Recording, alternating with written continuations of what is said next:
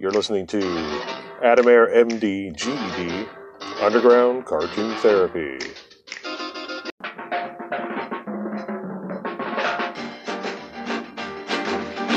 What's up, guys? Welcome to the self appointed Underground Cartoon Therapy episode where we're going to go back in time in the Wayback Machine, Peabody. Always brought to you by Gorilla Glue. If I can get a hold of the fucking shit, that's what the fuck I'm smoking. You know that. From the soundtrack Ghost World. I don't know who the fuck this shit is. Bollywood crap. It's a cool song. Yeah, जान पहचान हो that's what he said. Anyway, uh, we got Larry Reid from Fantagraphics running the Fantagraphics bookstore in Georgetown, Seattle. He's going to talk to us for an hour about the history of Fantagraphics and the legendary artists that have come out of there, which uh, are Crumb. जान पहचान हो। Robert Williams, जीना आसान हो।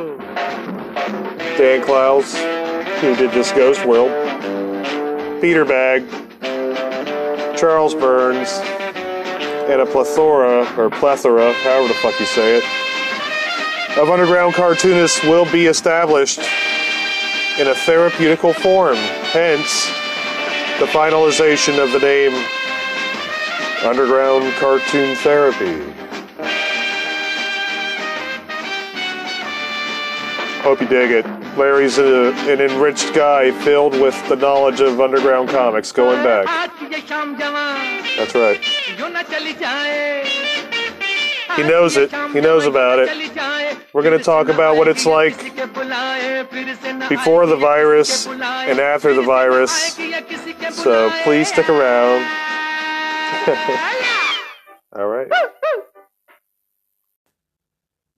All right, hey guys, welcome back to the show. This is the self titled Underground Cartoon Therapy Show. Who do I got with me today? Who is this?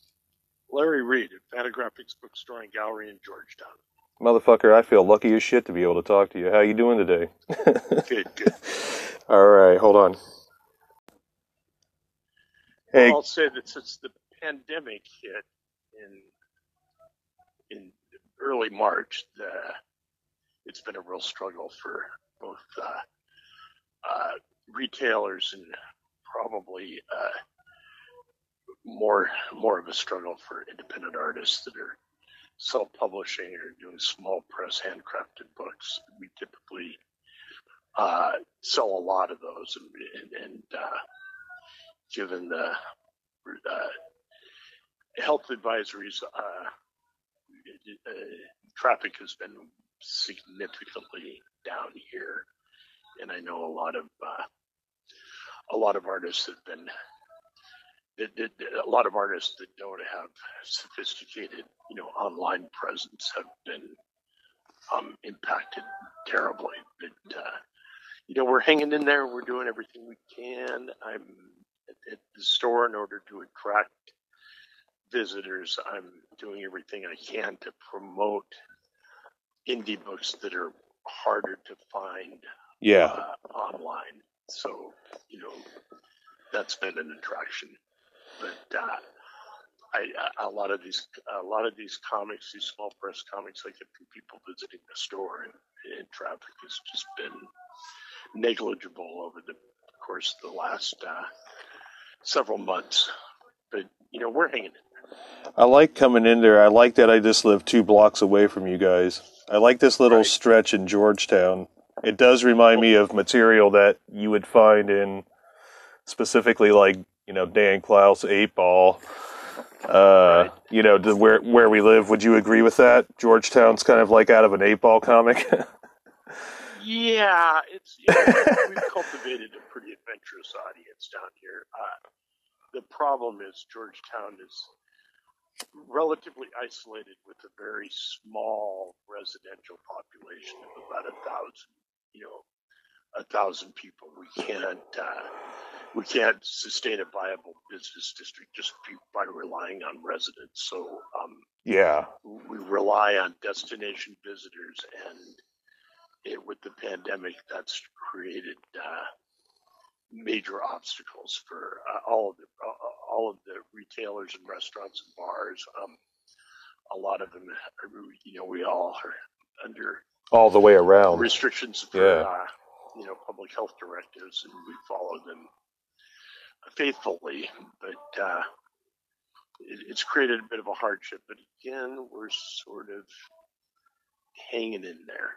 That's that's much as I can say, hanging in there. Man, that's all we're doing too, you know. Uh, but I appreciate well, we, you. We've been you know? in business here for uh, 14 years next month, and, mm. and uh, uh, you know what's sort of tragic about this is over the last several years we've finally uh, fully established, uh, you know, a, a reliable, you know, revenue stream with uh, loyal customers and, and, primarily visitors from out of state tourists and uh, and that's been sort of problematic. The other thing is we pretty much rely on events, on uh, book signings, talks, uh, uh, in-store concerts, and uh, other activities that attract people that uh, we haven't been able to for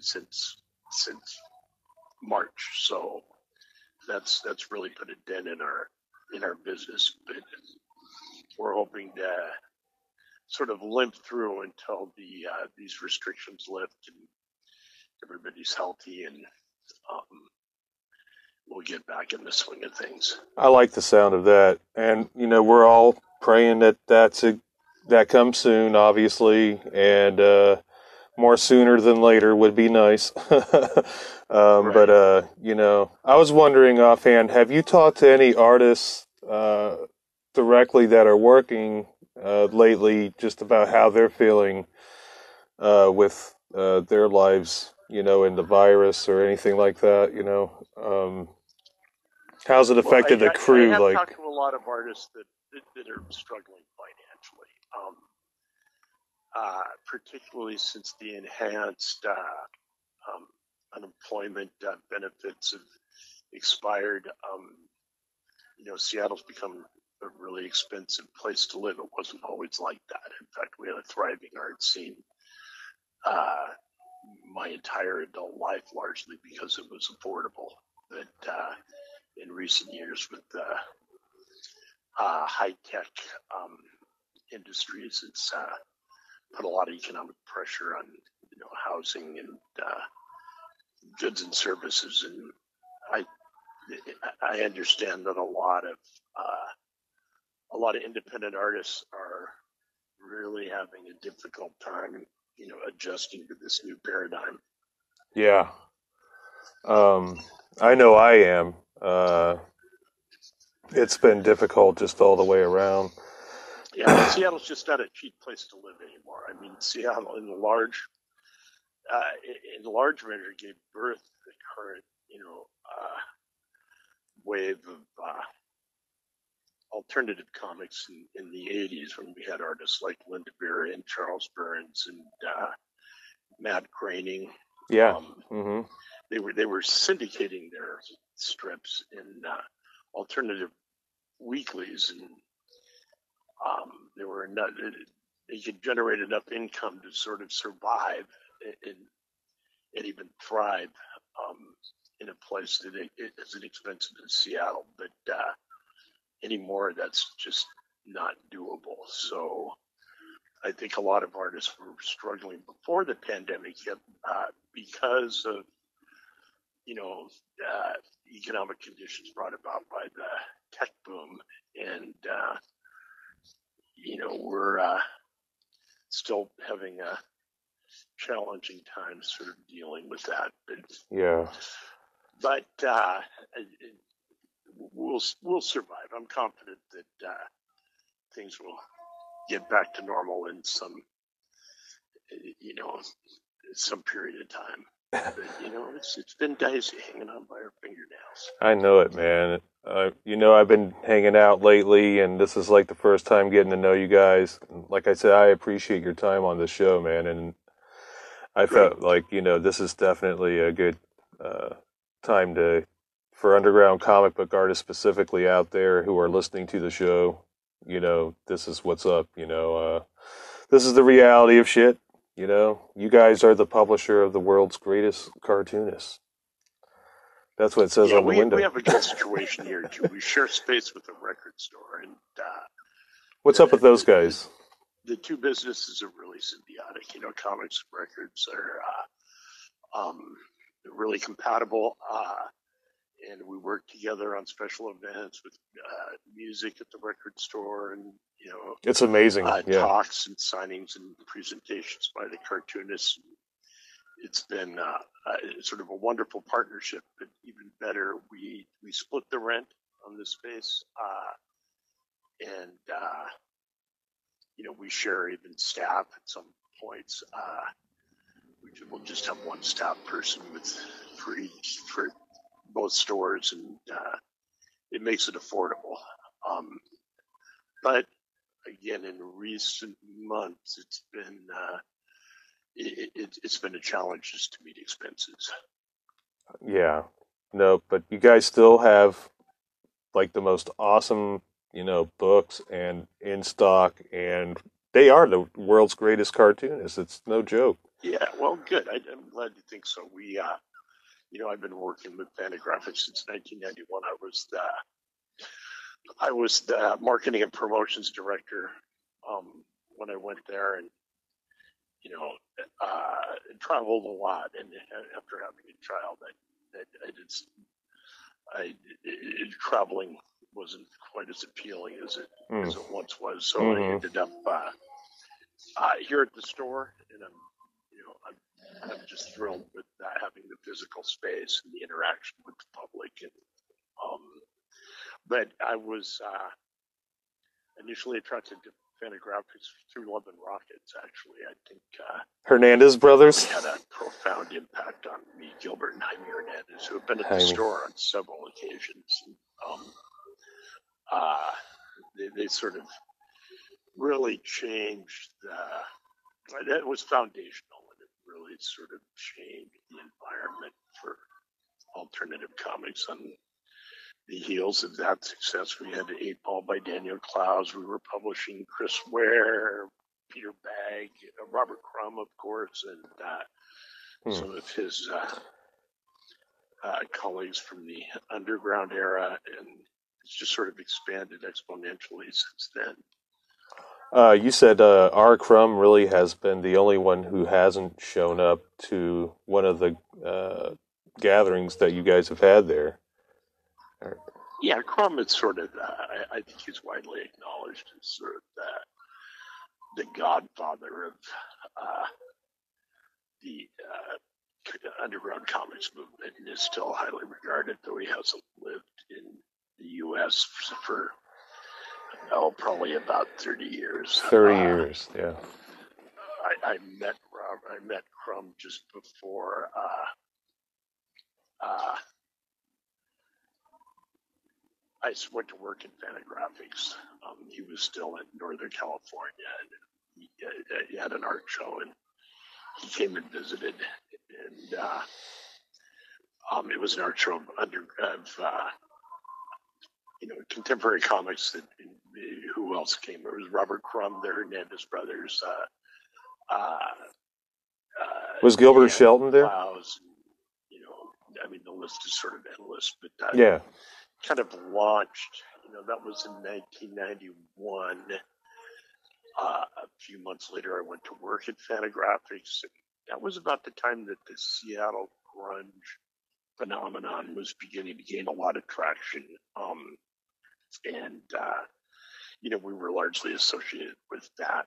I used to, uh, I frequently uh, equate Seattle in the 90s with San Francisco in the 60s because we had uh, not only great music and, and, and a youth culture, but uh, cartoonists uh, a whole lot of really talented cartoonists that were here to sort of uh, chronicle those developments. Hmm. You know, I, uh, what is some of the more uh, cooler stories in the development of the company? Like, was there ever any like one instance that just kind of over outstood, you know, the test of time, or like, you know what I'm saying? Was there like, because there's obviously a lot of developments when you're like dealing with so many creative minds and you know, uh, Are you talking about specific comics or events or? well, the formulation of Fantagraphics as a public as a publication.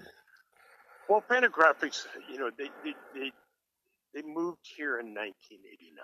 Yeah. Um, publishing eh, from Southern California.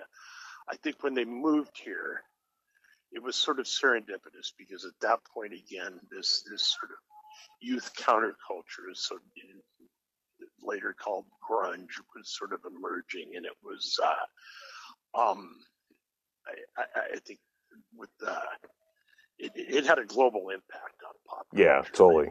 having Fantagraphics here with uh, the record label Sub Pop, who we Uh huh. work closely with and continue to work closely with, uh, really created a sort of an atmosphere that uh, was uh, lent itself to, you know, transgressive uh, art and music on all levels. So, Would you say? you know, I would suggest Oh, sorry. the month that I went to work for Fantagraphics, uh, Nirvana's album Nevermind had been released. And, Oh yeah, and that just that was a game changer. It really shifted focus yeah, internationally to, to Seattle as uh, as uh, a hub of uh, cultural activity, and that had prior to that that had never been the case. Seattle was sort of this provincial corner of the country that uh, very few people were even aware of. So, you know, and and and I think that lent itself well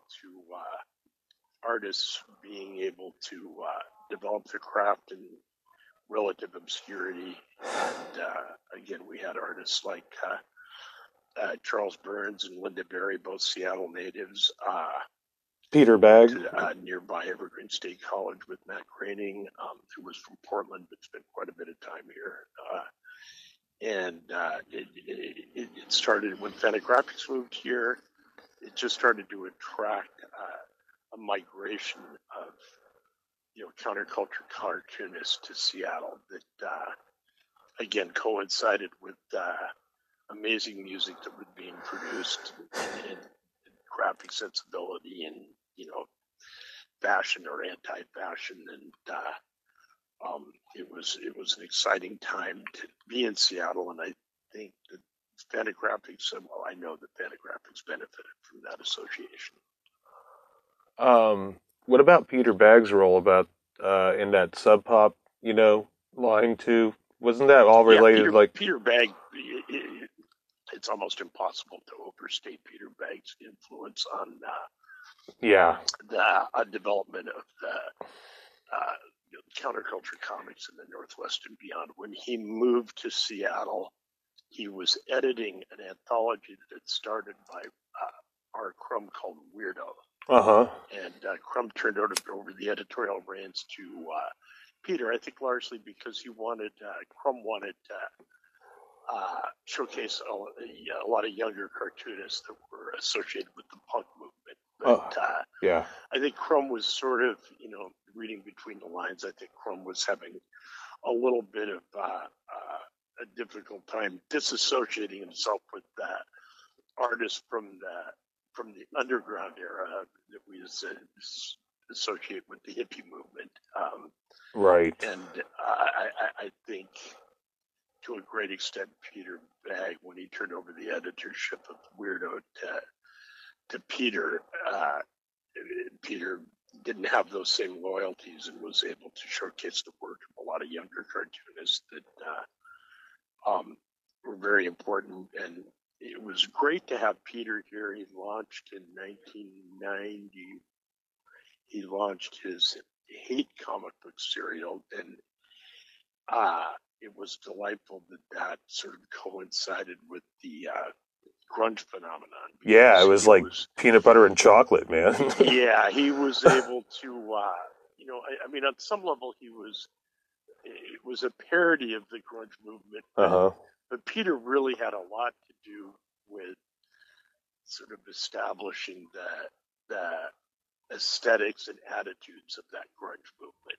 Um, He did. He And, caught it. uh, he he caught it in his line work for sure. You know, he was like, you can see it in his line work, and uh, Yeah. that's what I love about the variety. But it specifically Peter Bagge. You know, you can see yeah. that he's a good dude, and it's it's a good line, and it matches up. You know, he deserved the Yeah, well, time. we, and, prep, and, you and. Peter, artists like Peter and uh, and, and Daniel Clowes were doing uh, graphics and record covers and other uh, um, artwork for Sub Pop. So that was again, that there was nothing really contrived about it. It just sort of it was just kind of a happy accident that uh, that uh, both Fantagraphics and Sub Pop were sort of coming into their own right about that right about that period. And when I went to work at Fantagraphics in 1991, it was sort of a transitional period. Uh, I, I, I don't think the owners, Kim Thompson and Gary Groth, were necessarily enamored of the punk rock uh, milieu that was uh, then emerging. But I, my background, I had a background in uh, music, both music and, and arts promotion, and as well as uh, uh, comics. And it, uh, I think it served everyone well to uh, um, have that all of that activity sort of happening about the same time. Hmm. The therapy, man. This is like, you know, where the uh, underground cartoon therapy roots from, right? This ability to, you know, produce this work and for it uh, in time to come into this collective of artists that have established their names in the Hall of Fame, as it were. Um, yeah, yeah, it was it was definitely it was an exciting time to be in Seattle, and uh, I think it served uh, everyone to have these uh, amazing cartoonists and musicians and graphic designers um, all sort of flourishing at about the same time. And uh, I, having I'm a Seattle native, and I sort of watched this develop from as a participant, and I never would have imagined it would have uh, developed the way it it, it, uh, it, it did. But uh, again, it was it was fun, and it was a, a wildly creative atmosphere. Um, uh, at about the same time, you know, personal computing was becoming more accessible, and one of the pioneering tech enterprises, Microsoft, was uh, located here, and they were uh, recruiting, you know, the affluent uh, uh, tech workers from all, from all over the world, and you know, Seattle quickly shed itself of its reputation as being a bucolic little fishing village to being, you know, uh, an international hub of uh, innovation. Do you, uh, I wanted to ask you about, do you remember Zero Zero? Uh, Kim Thompson was on Zero Zero. Do you feel like that was the platform comic to initiate new guys in? Like by do Well, Zero Zero was one of several uh, uh, anthologies that we published. It was really affordable, as I recall. It was, uh, you know, eight to ten dollars, and we featured a lot of artists. But that, that was one of several. I, I, I would say what really launched the Fantagraphics imprint was the Love and Rockets. Um, Mm. and uh, and then you know piggybacked on that was uh, Hate Eight Ball and uh, the complete Crumb comics. Um, it just grew exponentially from that point. Um, Zero Zero was an important anthology, but there were uh, a lot of titles that we published. I think that really resonated uh, uh, nationally and, and in some cases globally.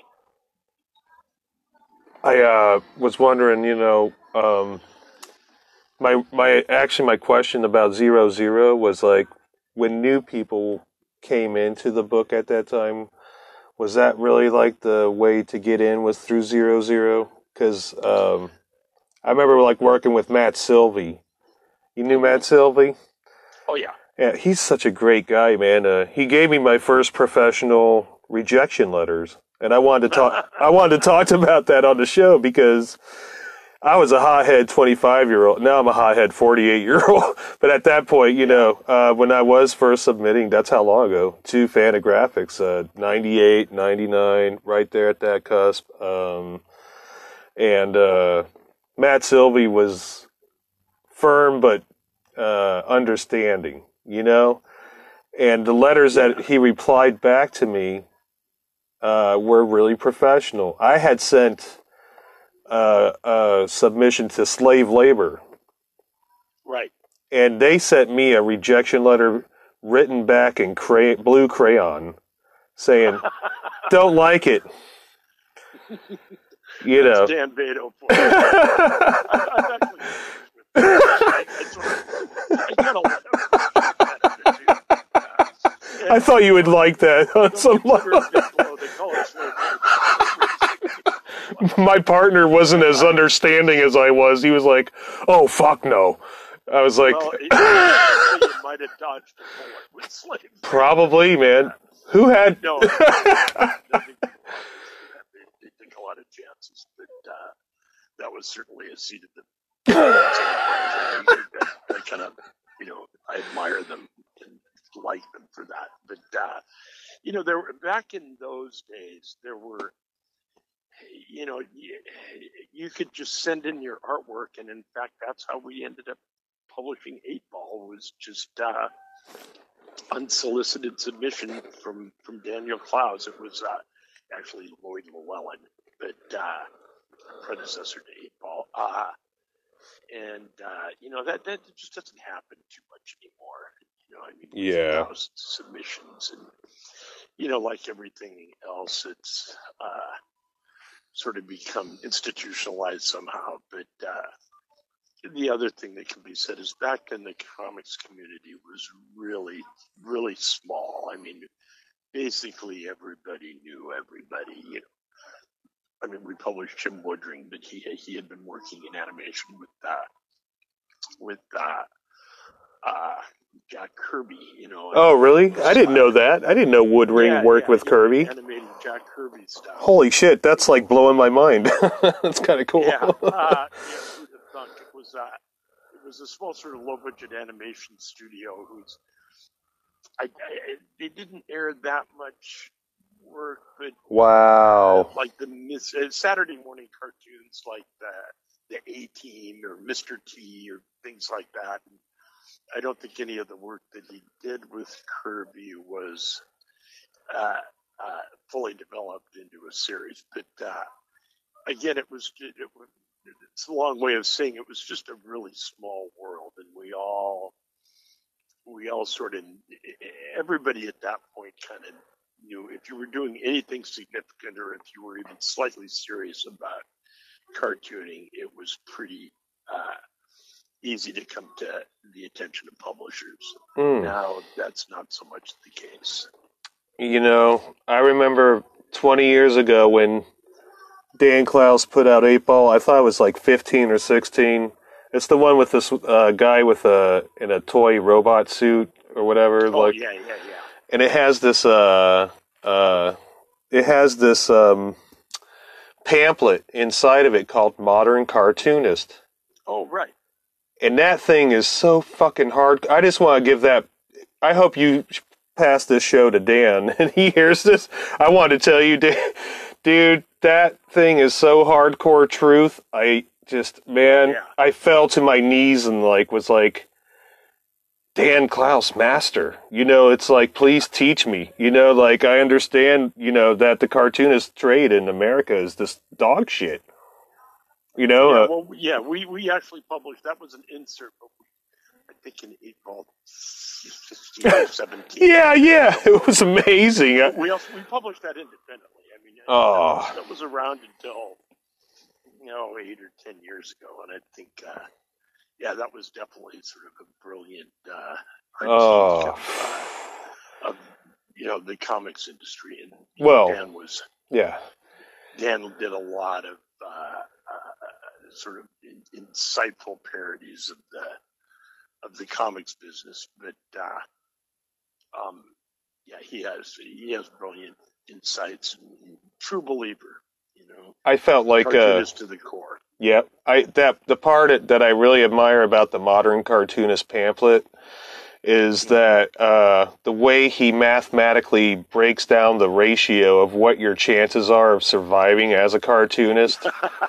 and then how it ends is just like, you know, you are like at this 2% and those guys are fucked too.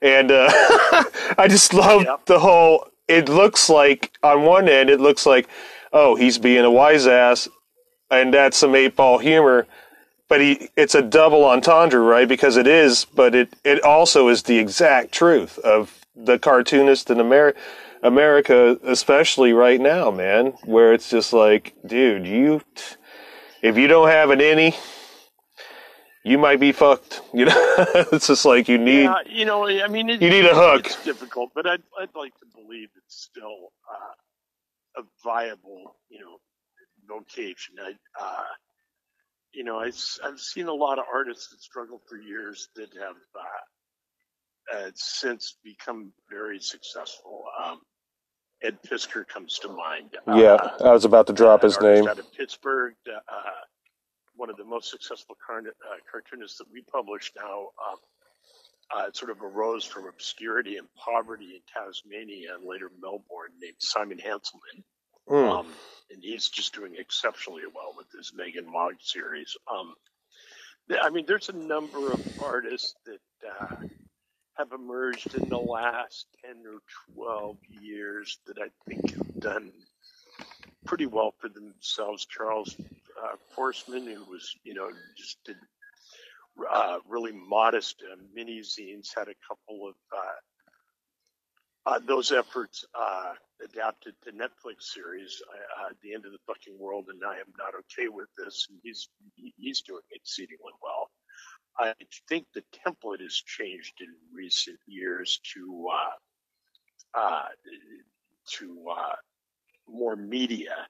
You know, I, Mhm. comics are sort of a, I, I think, and this is, I'm not sure, a great development, but I, comics have become sort of a means to an end, and I, uh, um, media is, is, has become the end. I mean, that, that can even be said for Daniel Clowes with his uh, um, Ghost World that was initially serialized with Eightball becoming a uh, being adapted to uh, a major motion picture with uh, uh, Scarlett Johansson and Thora Birch. Oh, yeah. I mean, I mean, I think that made, uh, I think that resulted in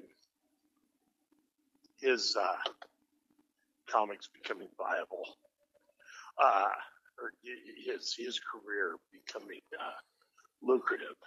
That was largely a result of uh, uh, the uh, Ghost World franchise. Right. Yep. I had an Eden doll, Edith doll, like an 18 inch Edith doll, in her little. I'm sorry. I had an 18 inch Edith doll for a moment. Right, right. Yeah, she's Well, great. Yeah. Uh, I, I, it's still possible though to uh, uh, do well with just uh, the printed publications, like uh, like I said, Simon Hanselmann, who now lives here, the, the Australian artist, has done exceedingly well Yeah. um, with his uh, uh, Fantagraphic series and supplements that income with uh, small self-published things. I mean, that's been another interesting development that I've that's emerged in the last uh, uh, five years. I think is when it's become pronounced. Is a lot of artists that have um, publishers are also producing self are also self-publishing with uh, uh, mini comics and you know I think part of it's to supplement their income, but I think a large part of it is to just uh, participate in this uh, self-publishing and small press movement. That's, I think, been a, uh, a driving force in uh, contemporary comics. When I, I'm approached regularly, certainly weekly, if not daily, about with cartoonists asking about how they break into the business and without hesitation, I uh, suggest that self-publishing is probably the best avenue to uh, to start. Yeah, it really is, man. Too, you get all your own monies. you know, you can design your own things. Everything's out there to put your book together. You know, well, that's that's sort of that's become uh, that's that's become the primary method that come to the attention of more substantial publishers. Yeah. Just get your work out there and, uh, you know, uh, to, to, a lesser extent, self, uh, well, self-publishing and to a lesser extent, social media, I think, uh, get you in the public eye and sort of attracts the attention of larger publishers. Um, but, uh, you know, it's not easy. I mean, the competition has always been fierce, but, uh, you know, in the past decade or two, it's become a pretty crowded field. So more and more better artists are coming out at once. I've noticed. Sorry? I think there's more and more better artists coming out at once. Can you hear me okay? Yeah, yes. Hmm. I, I, I think there are a, an amazing number of wonderful artists yeah. emerging. Probably more artists that can possibly be accommodated by the existing publishers. Um, yeah, I, that's definitely the case. That's why I'm. Uh, that, that's why I believe that self-publishing or, or small cooperative presses are uh, a viable alternative. Um, of course, the problem is making the comics and printing the comics is the easy part. Distributing them is more is a little more challenging, particularly in this environment when we don't have the small press fairs and conventions, and, mm-hmm. you know, artist alleys where uh, uh, uh, self-publishers can distribute their work um, more accessible directly. And then with uh, the struggles that uh, all retailers have uh, encountered in recent months, just makes it a really high bar. Uh, but I, I, I think the current current conditions are anomalous. I, I yeah, yeah. Fully expect that uh, the uh, pandemic will recede and things, you know, will return to some semblance of normal. You know, I'm not sure how long that will take or what uh, uh, what that's going to look like, but uh, I, I, think right now is a really difficult time uh, to to break into the business. You know, one of the one of the easiest and best ways to uh, approach publishers is in person. You know, and yeah. a little mini comic to uh, a publisher at a convention or a, mm-hmm. you know at a party or you know a book signing. Um, I, I see that happen all the time at our store, but of course, all of that activity has been suspended for you know since at least March. So I, I think right now everything's in kind of a holding pattern. I think all, almost all publishers are experiencing you know financial duress, which uh, it, it makes it less likely to take a chance on a new uh, on new artists and. Uh, it's just not uh, it's just not a good environment right now. But I, I, expect, I hope and expect that to change within, you know, six months. I'm hoping too, man. That would be nice. Um, you know, but uh, I also like a good challenge. You know, so if there was ever a challenging time to uh, to go at it, you know, uh, this is it. Yeah, I you know I, I that's a lot of belief in your work, you know, and I, I like that whole challenge, you know. under current conditions, I think the best avenue for younger cartoonists is uh, uh, to get their work vis- visible is social media. Yeah. I, uh, Yeah. I personally don't find that to be the most attractive method, but right now it might be the only method. Uh, uh, the only real viable method to get your work out is uh, is through uh, social media, you know, blogs and uh, electronic uh, platforms uh, that don't involve printing because because printing and printing requires distribution and sales of hard copy comics that are really imperiled at the moment. Yeah. Again, I want to emphasize that I'm, I'm confident uh, it, it will come back, but for uh, at the moment, it's it's a really uh, State of stasis. Yeah. call it a challenging environment. Yeah. Sort of understatement. Yeah, it's like stasis, pretty much, man. It is. Yeah, I mean, I feel bad for a lot of artists that are trying to uh, self-publish and break into the business, and not just artists, musicians, uh, and uh, Everyone. you know, uh, everyone, basically everyone. Yeah. trying to uh, really establish a career. Uh, it's it, it requires it will require a lot of patience and uh, perseverance, but uh, I found in in my long career with you know not just comics but music and visual artists that the cream tends to rise to the top if you're committed and resourceful enough uh, your uh, It's inevitable. y- your odds of becoming recognized are, uh, are are pretty good. I mean, we can go back to Robert Crumb self-published Zap Comics and selling it out of a baby carriage, you know, in the Haight Ashbury district in San Francisco. You know, li- literally selling them himself, and uh, now he's widely regarded as the world's greatest living cartoonist. But uh, you know, it took him a while to get to that point. And, Yeah. uh, Yeah. you know, I think I think you just have to be not just talented. You know, that you have to be talented. You have to be resourceful. You have to be ambitious. You have to, to pretty much be relentless. You know, I've seen a lot of great artists, a variety of fields, uh, not succeed because they it was it was difficult to sort of process any kind of setbacks, and uh, and those are inevitable. And uh, I think I, I'd like to believe it's still possible. I, I, I believe it's possible because I see it happen. You know, I haven't seen it happen in the last few months, though. You know, I've been- Yeah.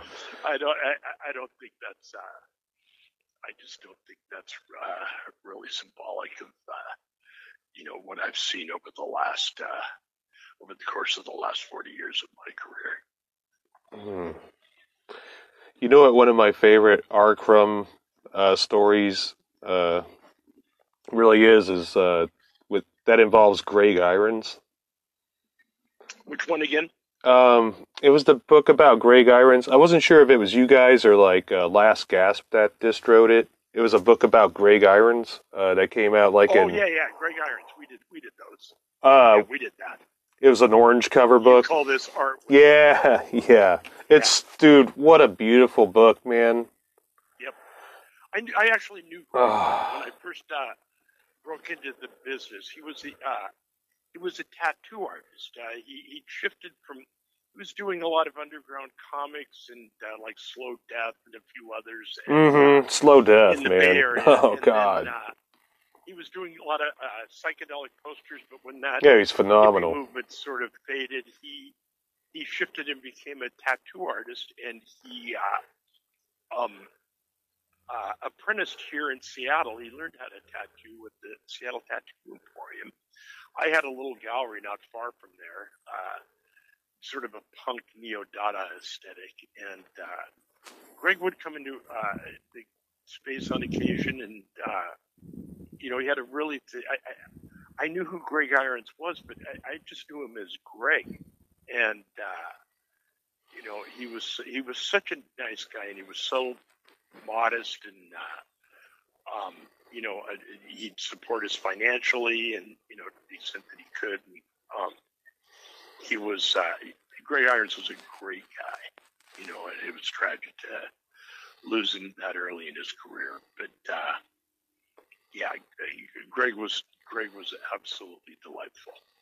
Yeah, man. I He's think he died in about. I think he died in the mid. '80s. He died really young in uh, Thailand. I think he stepped off a bus, got slammed by a car, and that was that. Yep. Uh, that's what I read in that book. yep.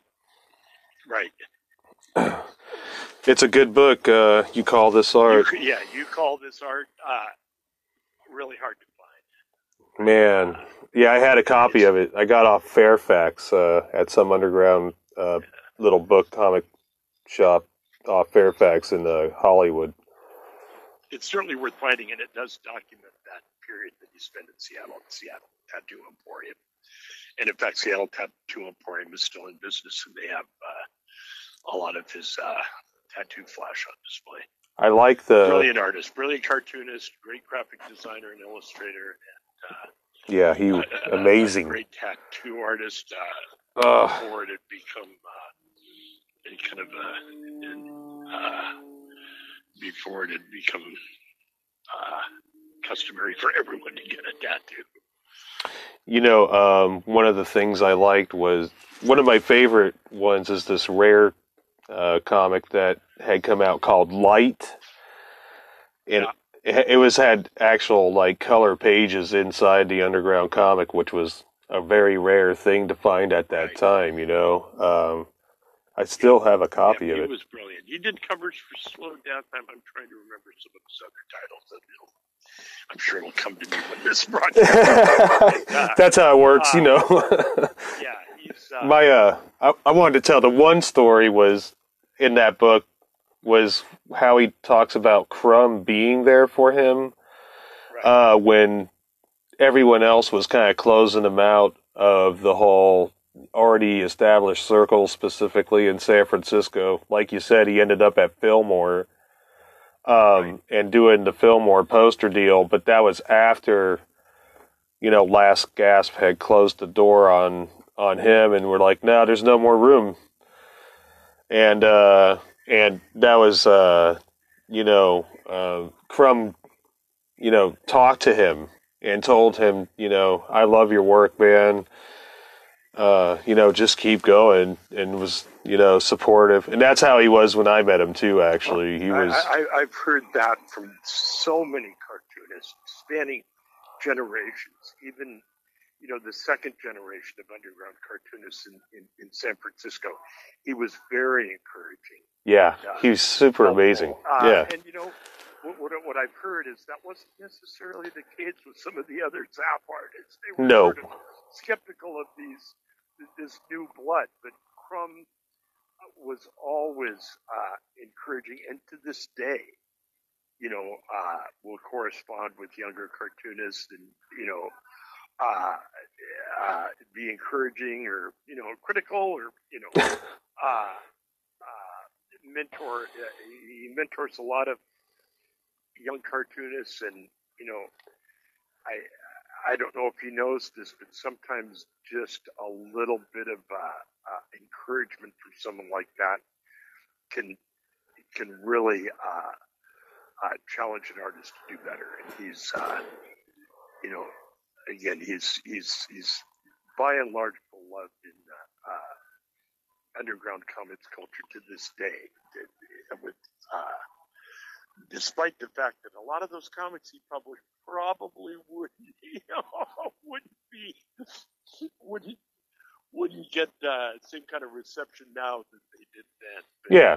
It's like Mel Brooks putting out Blazing Saddles now. That shit's not going to yeah, fucking happen. well, you know. I mean, it's funny how Crumb kind of gets a pass on some of this stuff. Mhm. think, uh, No, he's the he's the dom. I mean, that's the thing is, look, if you can't, you're not going to beat Manson. You're not going to beat Crumb. It's the same level of like how heightened they are in their field. You know, these guys there are. is a little pushback. You know, I will say my my 21-year-old daughter has, you know, uh, is really sort of critical of a lot of work like that. But when the Mhm. word Crumb comes up, she, her response is, "Well, he's Robert Crumb." You know. Yeah, I mean, you know, that's how it is.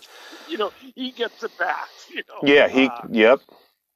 and uh, I, I think I think that might be uh, uh, recognition that a lot of that work that he was doing was parody, I, I, or uh, just sort of pushing the bounds of free expression, or you know, w- w- uh, satire. Uh, but I think uh, there's an acknowledgement amongst almost everyone that uh, uh, that Crumb is largely responsible for the environment that we have today. Not everybody, though. I mean, there has been some.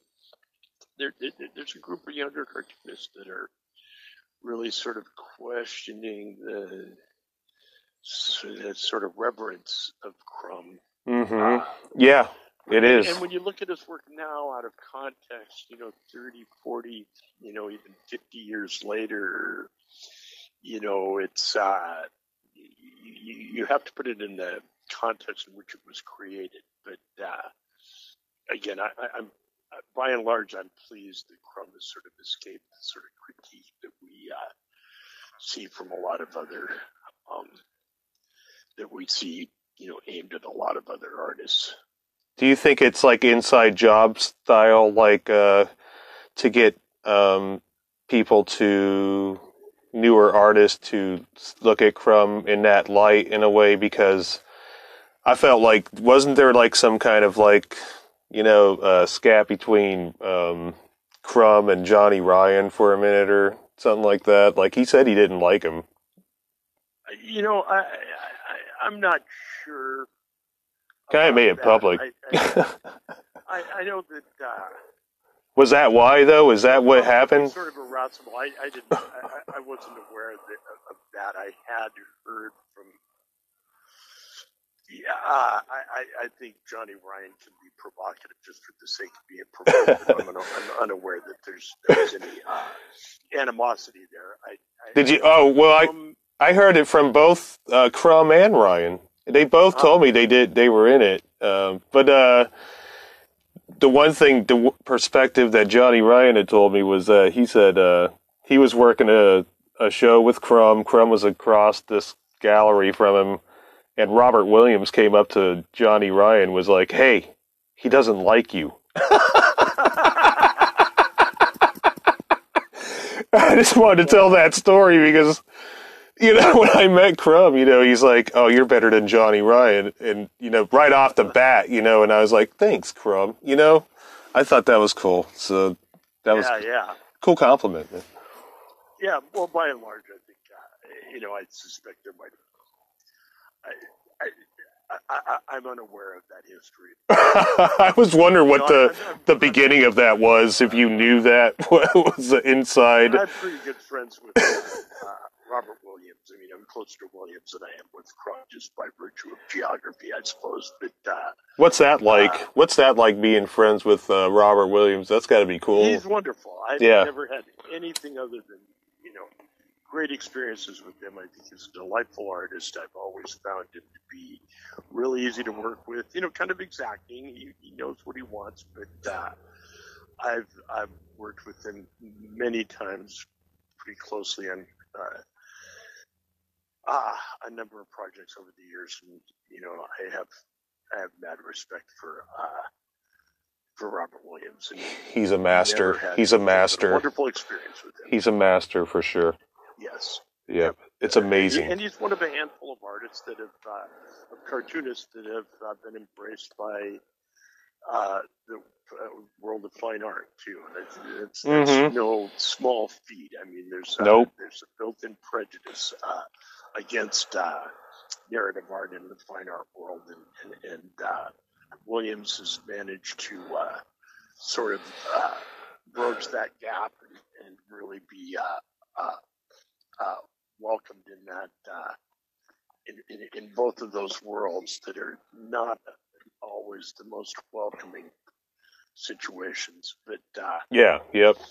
yeah, and, and- and Crumb can be irascible, and I think if you you know, if you don't sort of know him, you know, uh, I think I, think he can be he can sort of be misleading. Uh, I mean, his intentions aren't always clear, but you know, he's a good guy. I've I've, I've, uh, Oh yeah, I've never had any problems with uh, Crumb or you know any cartoonist really that I can uh, that I can think of. The nice thing, you know, one thing that sort of distinguishes cartoonists is for the most part they're the fact that they work in a marginalized medium uh, like comics is really uh, uh, it checks the ego, so to speak. I think uh, the fact that they're that you know their work is uh, not revered, I think makes them uh, just it keeps the egos in check and makes them, uh, for the most part, cartoonists. I think are personable and and uh, easy to get along with. You think so? I understand though. They don't get along with each other. Yeah, no, uh, no. You know, nope, they don't, man. I mean, I'd be hard pressed. I mean, I've I've dealt with hundreds of, you know, I mean, literally hundreds of cartoonists, probably several hundred. And I, I'd be hard pressed to think of any cartoonist that I really didn't like. I've liked some more than others, you know. Um, but uh, uh, generally speaking, I think they're uh, they're a pretty likable lot. I like the whole perspective of the non-cartoonist and their relationship with a cartoonist in their life versus the cartoonist and the uh, cartoonist that they're in the field with. You know, and the relationship between them. Uh, you know, it's not really. It's pretty. I've heard a lot of shit, man. I'm not gonna reveal that can of worms on this show, but I will tell you this, dude. That um, you know, it does exist. There is a great disdain for cartoonists against other cartoonists in the business. I don't know why it's like that, uh, Larry. I don't know why. Well, I, I, I, I sort of see a degree of that, but I, uh, I think for the most part, even the highest echelon of cartoonists is sort of at the top of a very low heap. Let's put it that way. Yeah, you it's just right above uh, cum scraper. world of fine art and music, Yeah. it's a very congenial crowd.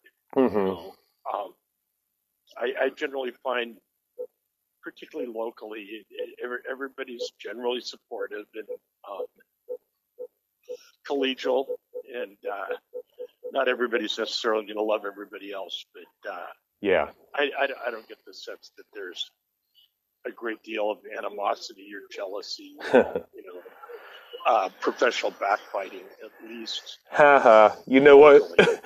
I'm going to go ahead and I'm going to submit the book where I release all the filth in this book. I'm going to submit it. You're going to like be like, "Oh, okay, this is why we're not publishing this." And it, it will get a good laugh out of it.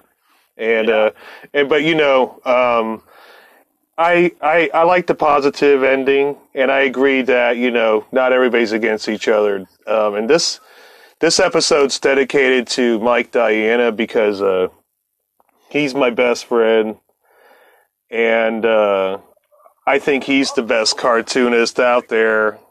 Um, with he may not have the finest line or anything like that, but I think for what he's gone through and the endurance and the uh, the want to make a new underground, which is kind of what we were Right. talking about throughout this thing too, is to keep Mhm. going, you know. Um, and I, I'm totally into. you're a fan of graphics of Mike Diana, he's been in a number of anthologies. Yep, he You know, he sure he got a raw deal down there he did. Florida, obviously. Oh yeah, no, he did. Um, yeah, we, we, sort of we like that provocative approach to cartooning and Yeah, we man. embrace it. You guys are very supportive all the way around with the different stylizations. I've I've seen it Yep. firsthand, and I want to thank you. We're at the top of the hour, guys. If it's the bottom of the hour, I'm not sure how you say that, Larry. Help me out. Uh, yeah, Um, anyway, My, my phone is running out of power. We're very near the thank you for All right, being with me. With Yeah, man. having me on, and I hope it's at least mildly entertaining or informative or something. It's been underground therapeutic, man. Thank you, dude. Very good. Talk soon. Talk Bye-bye. soon. Bye bye. Don't you think? All right, guys. That was the underground cartoon therapy episode. Thank you for joining us, Larry Reid. Look, man, you can go in like a soldier into the cartooning field. You've been told what the reality is on this show, you know. I love this show. It was very great for the underground cartoonist directly for you, but also to all artists out there in the field. You know how hacksaw it can get out there, so don't be a hacksaw. Be a you saw. Do you. Self publishing fucking works. Yeah. It's a pain in the butt. there are flaws, blunders, flops, and occasionally a couple of hipsters skating by. but that's art. You gotta go in headstrong. Don't fuck around. Don't take no for an answer. Believe in your shit. This is art. This is the life. I didn't even feel like uh, doing a podcast sometimes, but you know, if I hadn't gone for it, I wouldn't have gotten golden episodes like this motherfucker here today. I want to thank you guys for joining in. Let you know I care about you. and tune in to more Adam Air MD GED Underground Cartoon Therapy as we count down the final episodes, guys. This is it. We're coming to the big schlabong. Pack the bong. and I'll see you soon. You've been listening to Adam Air MD GED Underground Cartoon Therapy.